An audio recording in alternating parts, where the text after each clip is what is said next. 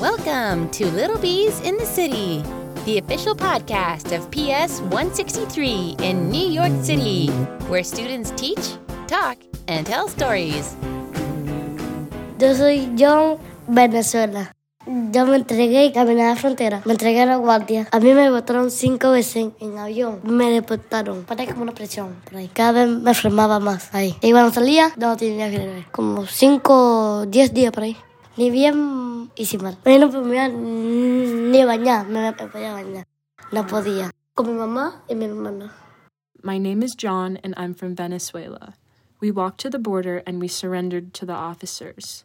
They deported us five times. We were in like a jail. Every time I was there, I got sick. We were there about five to ten days.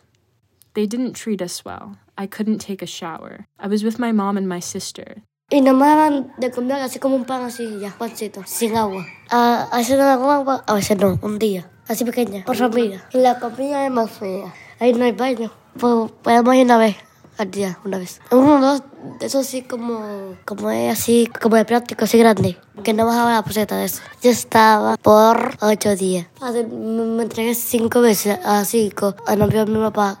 A, a mi papá la deportaron para, creo que Guatemala. Y mi mamá se entregó, como siempre deportaban, ella quería que la deportaban, no la deportaron, la pasaron.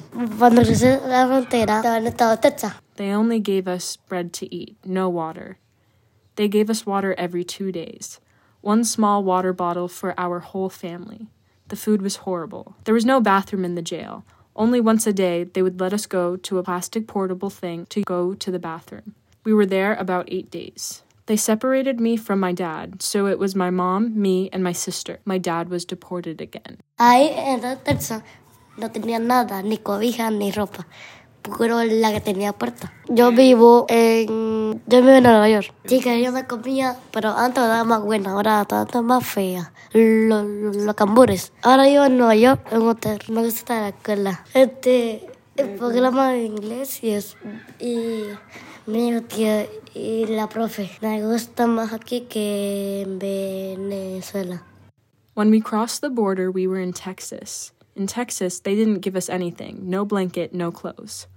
Now I live on 42nd Street in a hotel. They used to give us good food, but now it is not good. I like this school, the after school program, and the teachers. I like it here more than Venezuela. Thanks for listening to Little Bees in the City. Don't forget to subscribe.